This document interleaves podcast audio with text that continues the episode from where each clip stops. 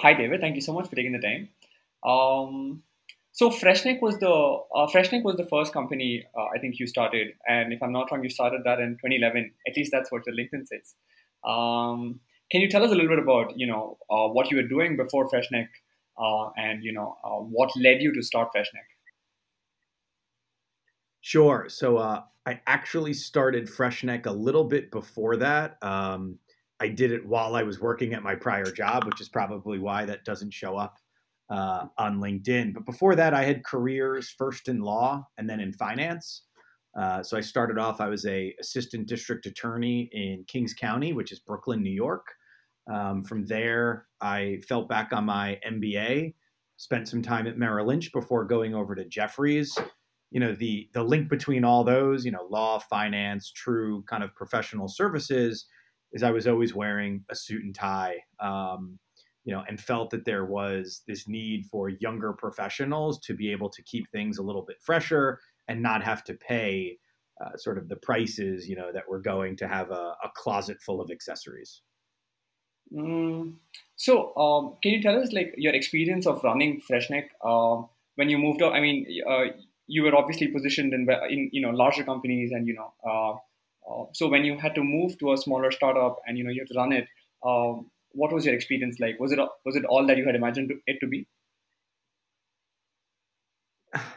You know, it's you get both sides of the spectrum. It's exciting uh, but it's also really hard, right? At the end of the day, everything falls on you. I started the company with my brother.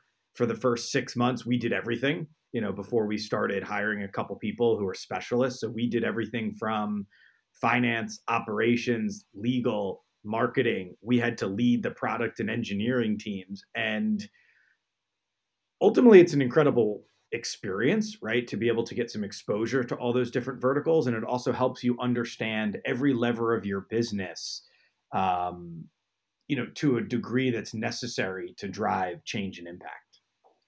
Um, you said you started the company along with your brother. Uh, do you think like, uh, you know, you've had the experience now. So would you think, uh, would you, is it advisable, do you think, to start a company with a fellow family member, uh, maybe a cousin or, or a sibling? What, how do you think about that? I think I, I don't know if there's any black and white rules around that. Um, I've heard horror stories of family members working together. I've also heard tremendous success stories. You know, on one hand, the advantage is you have built-in trust, right? You know, you, you've known people for decades versus finding a co-founder and getting comfortable within three months, six months, or even a year. On the other side, you know, other type of biases or conflicts of interests or tensions can creep in. And I've often seen this when sort of one family member, whether it's a spouse, brother, son, you know, cousin, uh, outpaces the other. It can create a lot of you know, difficult conversations. Um, so once, uh, so I mean, you start Freshneck and then you successfully exit Freshneck as well. Um, so once you do that, uh, what is going on in your mind? I mean, do you did you ever think of starting another company, or uh, uh, I mean, if, I mean, in retrospect, we do know you ended up uh, joining. I don't know. I'm not sure how to pronounce this. Is Sea Origin or Co Origin Ventures? Uh, but you did end up joining that. Uh, uh, what led you to that? And you know, what were multiple what were multiple things that were going on in your mind at that time? Yeah, uh, happy to share. So it, it, it was Corigin Ventures uh, with a hard C. A lot of a lot of people mispronounce that you know, I at the end of the day, I'm an entrepreneur, right? Like it runs through my blood. I can't really help it. Even in my prior roles in like law and finance, I was always managing my own client base, my own book of business, and trying to do it in a way that I wanted. Now that being said, after selling Freshneck after a couple years, I was pretty burnt out. Um, and over that period of time, I had gotten married, right? So my risk profile probably shifted a bit. And so I just really didn't have the stomach to go back to the beginning. Uh, you know, eating ramen on the couch, not taking a salary. I, I, I couldn't do that again, but I still had this, you know, interesting itch to build something, to start something. And so after a little bit of consulting for some other startups, you know, I, I, I started looking in the venture capital space. You know, I had built out operating expertise. I built out a network. I realized that my passion was all around early stage startups and innovation. Um, but I just didn't really have it in me to go join another firm and just be another cog in the machine.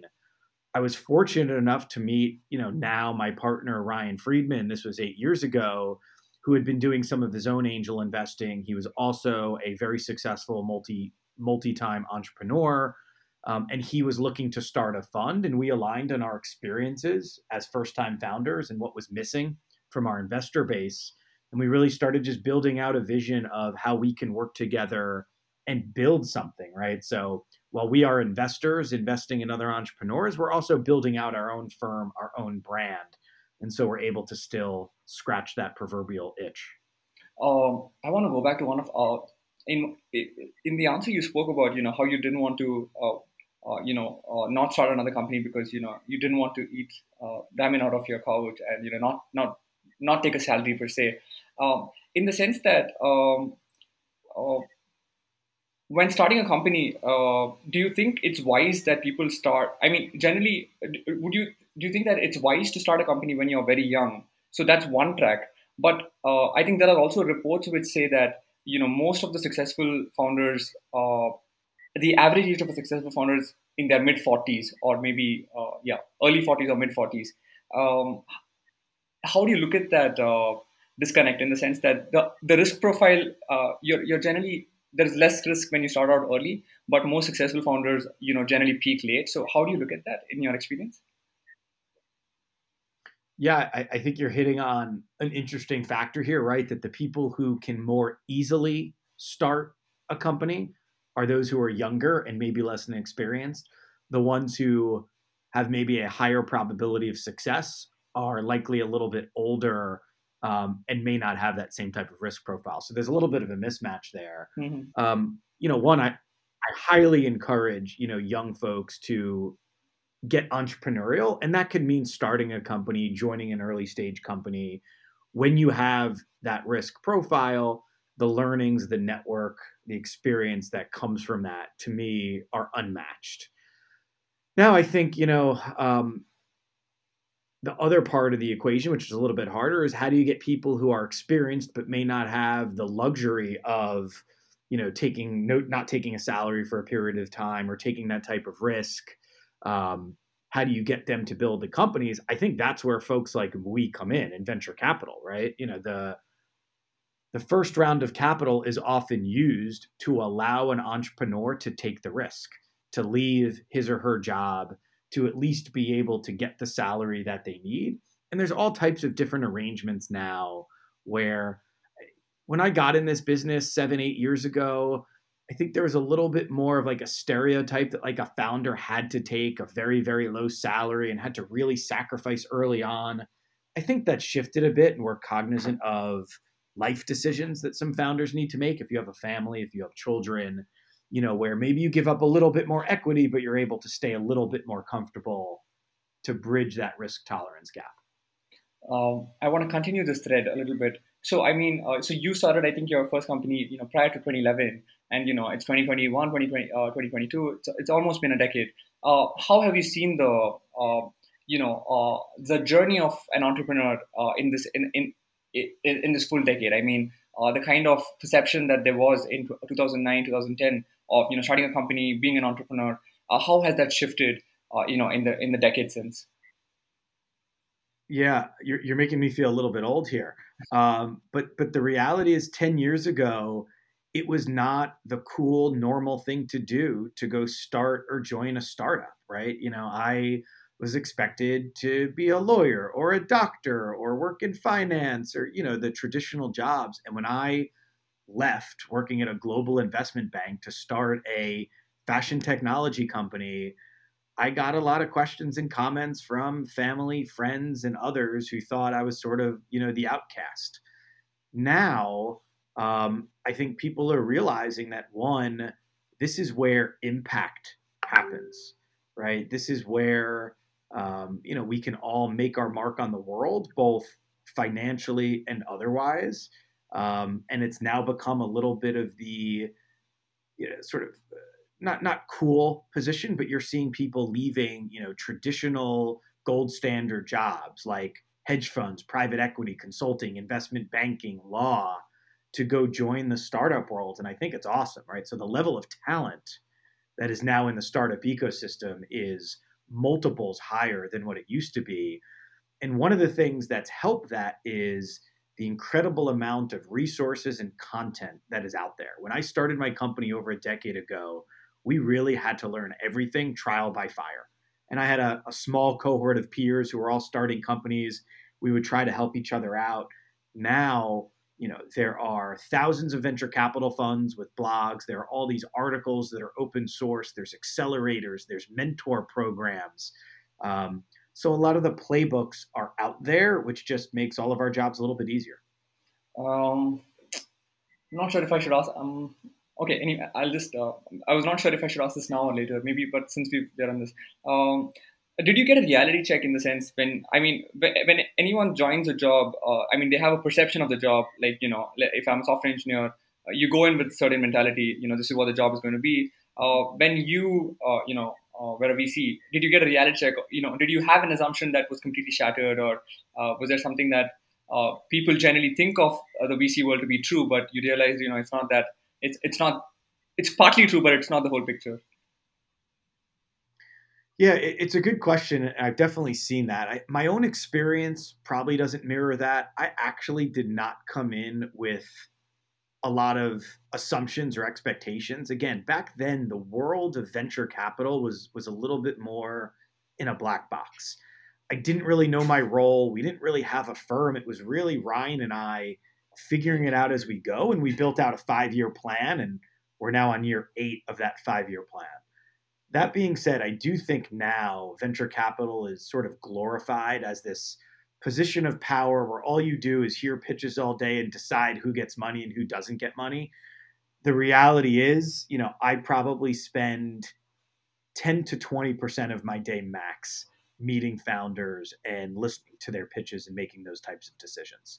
Right? There's a lot more research, operations, administrative work, um, working with portfolio companies. We have to fundraise. Um, so definitely not as glorious. And I, I've met many people who have had those assumptions and expectations coming into our ecosystem uh, be disappointed? Um, okay.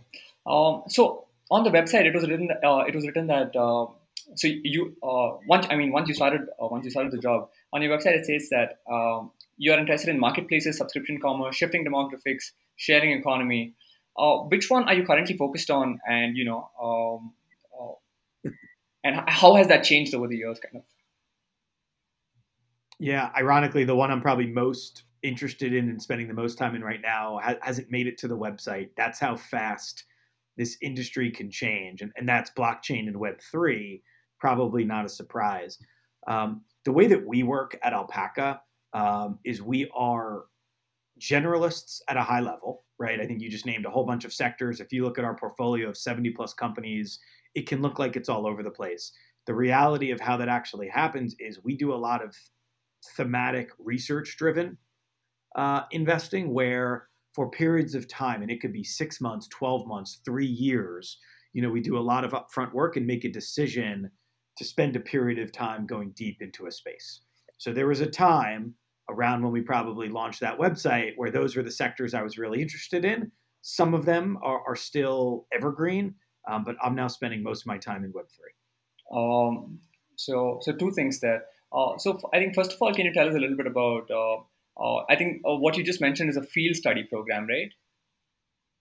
That's right. Um, can you tell us a little bit about you know what a field study program is? How has that helped you? Uh, and um, uh, and maybe after that, I want to go to the NFT wave. but yeah, maybe if you could just talk a little bit. Sure.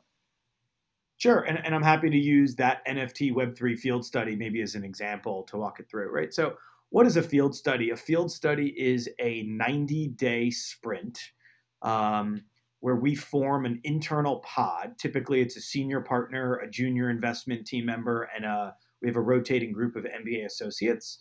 And the goal is to identify a trend in the market that has a big opportunity with a catalyst, so timing is important, where we think we may have some unique insights or advantages to invest.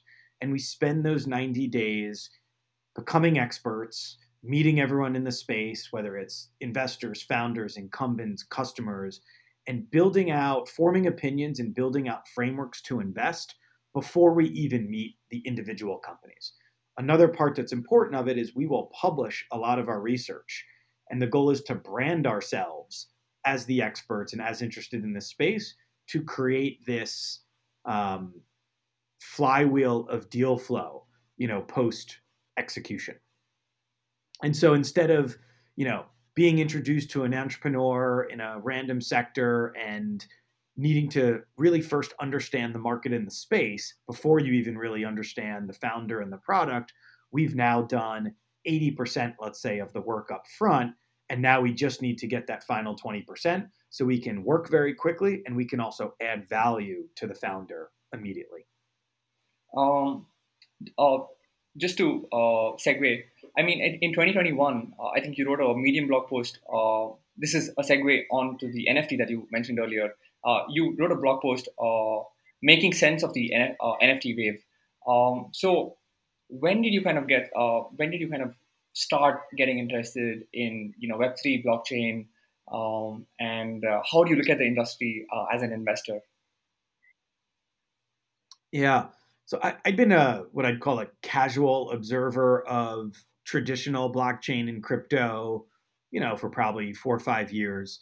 And candidly, I always felt that I missed the boat or was a little bit late to that game. And back then, kind of said to myself, like, this is very complicated. It is really hard to just dip one foot in and make investments, right? There's always going to be people smarter who spend more time who are really experts. So I made the decision you either have to be all in or all out. And back then I said, if I don't have any advantages, I probably shouldn't invest there. So the second go around, right, where what I'd call like the consumerization of blockchain and specifically in NFTs, I was not going to make that same mistake again. And so I started getting really into this ecosystem uh, really when the pandemic hit. So March 2020, um, I started as an early adopter into Dapper Labs and NBA Top Shot, into a gaming company called Zed Run, and then I started buying, selling, trading, and investing in individual NFTs. I was doing most of this as like an individual enthusiast, and I started to see like where the market was going, how the infrastructure was working, and a lot of the problems in the space, right? Fraud, security, on ramps, the the technical complexities. And so in early 2021, that was really the catalyst that I needed to embark on the field study around Web3 and NFTs. And so I spent, again, three, four months undergoing that process. What you saw in that blog post is kind of one of the main deliverables that came out of it, or at least the published part of it. That field study is what I would call a macro field study.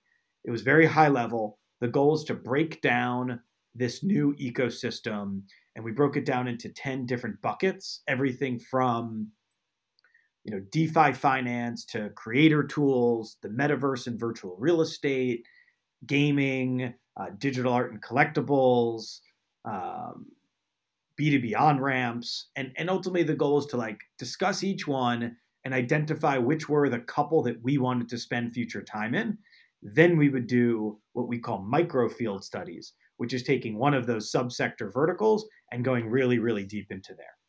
And so, a couple of those sectors that we found interesting uh, one was the metaverse and virtual real estate, which then led us to do a micro field study in that space, which then led to our investment in Sandbox, the probably leading and largest metaverse.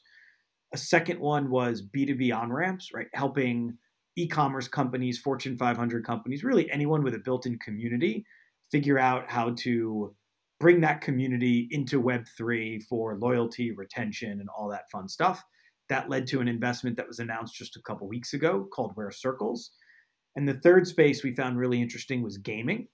Um, we looked around, didn't really find the right investment for us. And so we actually incubated a company in that space uh, where I am a co founder and now spend a decent amount of time there. That company should get announced in the next couple of weeks.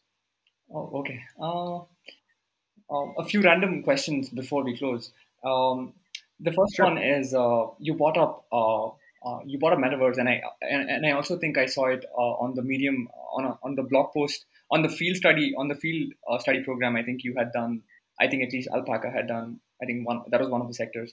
Um, what are your thoughts on the metaverse? I mean, there's a lot of expi- excitement about it, um, primarily because of uh, I think uh, Facebook, uh, but but also I think a lot of people don't understand it. I certainly don't understand it.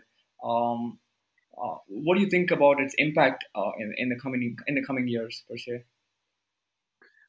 Yeah, I mean, we we probably don't have enough time today to go as deep as I'd love to go on all things metaverse. You know, I'd say it has already been proven that humans um, appreciate digital identities and congregating in digital ways with their peers um, and being part of, call it alternative worlds, right? We see this through video games, we see this through Fortnite, Roblox, Minecraft. Now, what Web3 and the metaverse brings to that is a more open and decentralized network where instead of Roblox owning it and you're just a user, and when you leave that game, you take nothing with you, here, the community itself, the users, will partially own the platform and be responsible for sort of building out what their vision is. What most excites me about it is it, it can be a great equalizer for the economy and access right? I, I truly believe that this will be a platform for jobs that didn't exist before, right? Architects, designers in the metaverse, gaming designers, economy creators. Um, and so these people can be from anywhere, third world countries, right? Who now have the same access to opportunity uh, that typically was not afforded to them. Um, taking uh, from the blog post, uh, continuing from that thread, uh, I think you write. Uh, I think you write this thread of. Uh, I think you write this blog post of uh, where do deals come from? I think uh, on a yearly basis. Um, can you tell us? Uh, you know, what's the purpose behind? You know, um, behind doing that every year? Is there? Is that just for your clarity, or is there something deeper there? Yeah. I, so I started writing that seven plus years ago, uh, and it's certainly evolved. I'd say there's a couple main goals.